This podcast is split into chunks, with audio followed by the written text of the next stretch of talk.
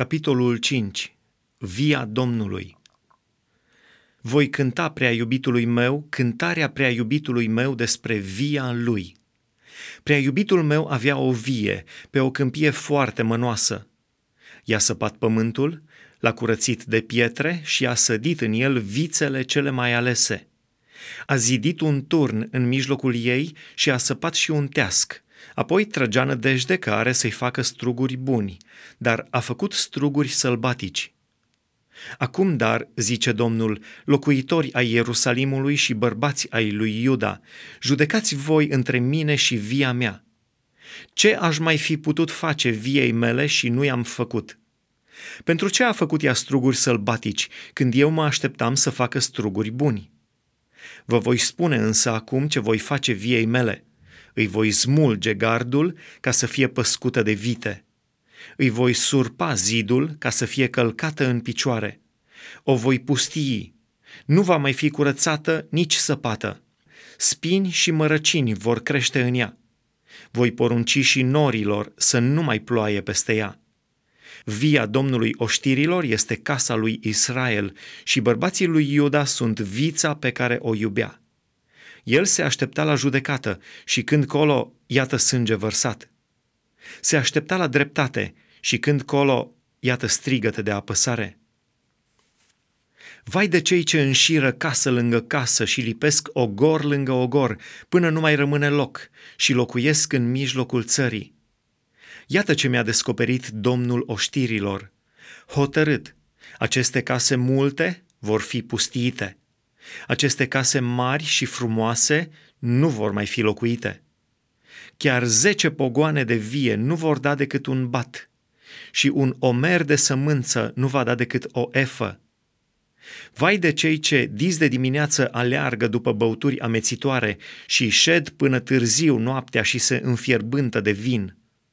Arfa și alăuta, timpana, flautul și vinul le înveselesc ospețele – dar nu iau seama la lucrarea Domnului și nu văd lucrul mâinilor lui.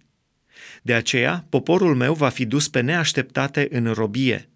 Boierimia lui va muri de foame și gloata lui se va usca de sete. De aceea își și deschide locuința morților gura și își lărgește peste măsură gâtlejul, ca să se pogoare în ea măreția și bogăția Sionului, cu toată mulțimea lui gălăgioasă și veselă. Și astfel, cei mici vor fi doborâți, cei mari vor fi smeriți și privirile trufașe vor fi plecate. Dar Domnul oștirilor va fi înălțat prin judecată și Dumnezeul cel Sfânt va fi sfințit prin dreptate.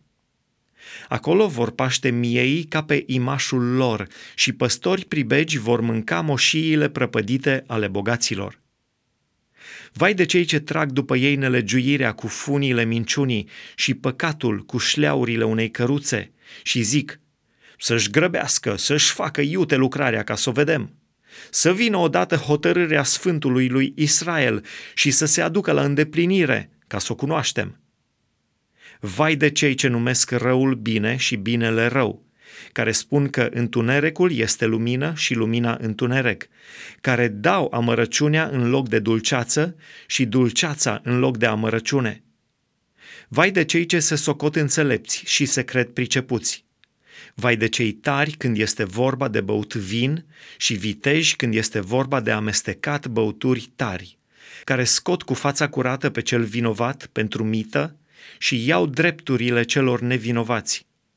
De aceea, cum mistuie o limbă de foc miriștea și cum arde flacăra iarba uscată, tot așa, ca putregaiul le va fi rădăcina lor și floarea li se va risipi în vânt ca țărâna, căci au nesocotit legea Domnului oștirilor și au disprețuit cuvântul Sfântului lui Israel – de aceea se și aprinde Domnul de mânie împotriva poporului său, își întinde mâna împotriva lui și îl lovește de se zguduie munții și trupurile moarte stau ca noroiul în mijlocul ulițelor.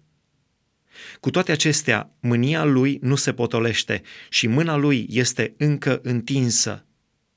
El ridică un steag popoarelor îndepărtate și le fluieră de la un capăt al pământului și iată-le, vin repede și ușor – Niciunul nu este obosit, niciunul nu șovăiește de oboseală, niciunul nu dormitează, nici nu doarme.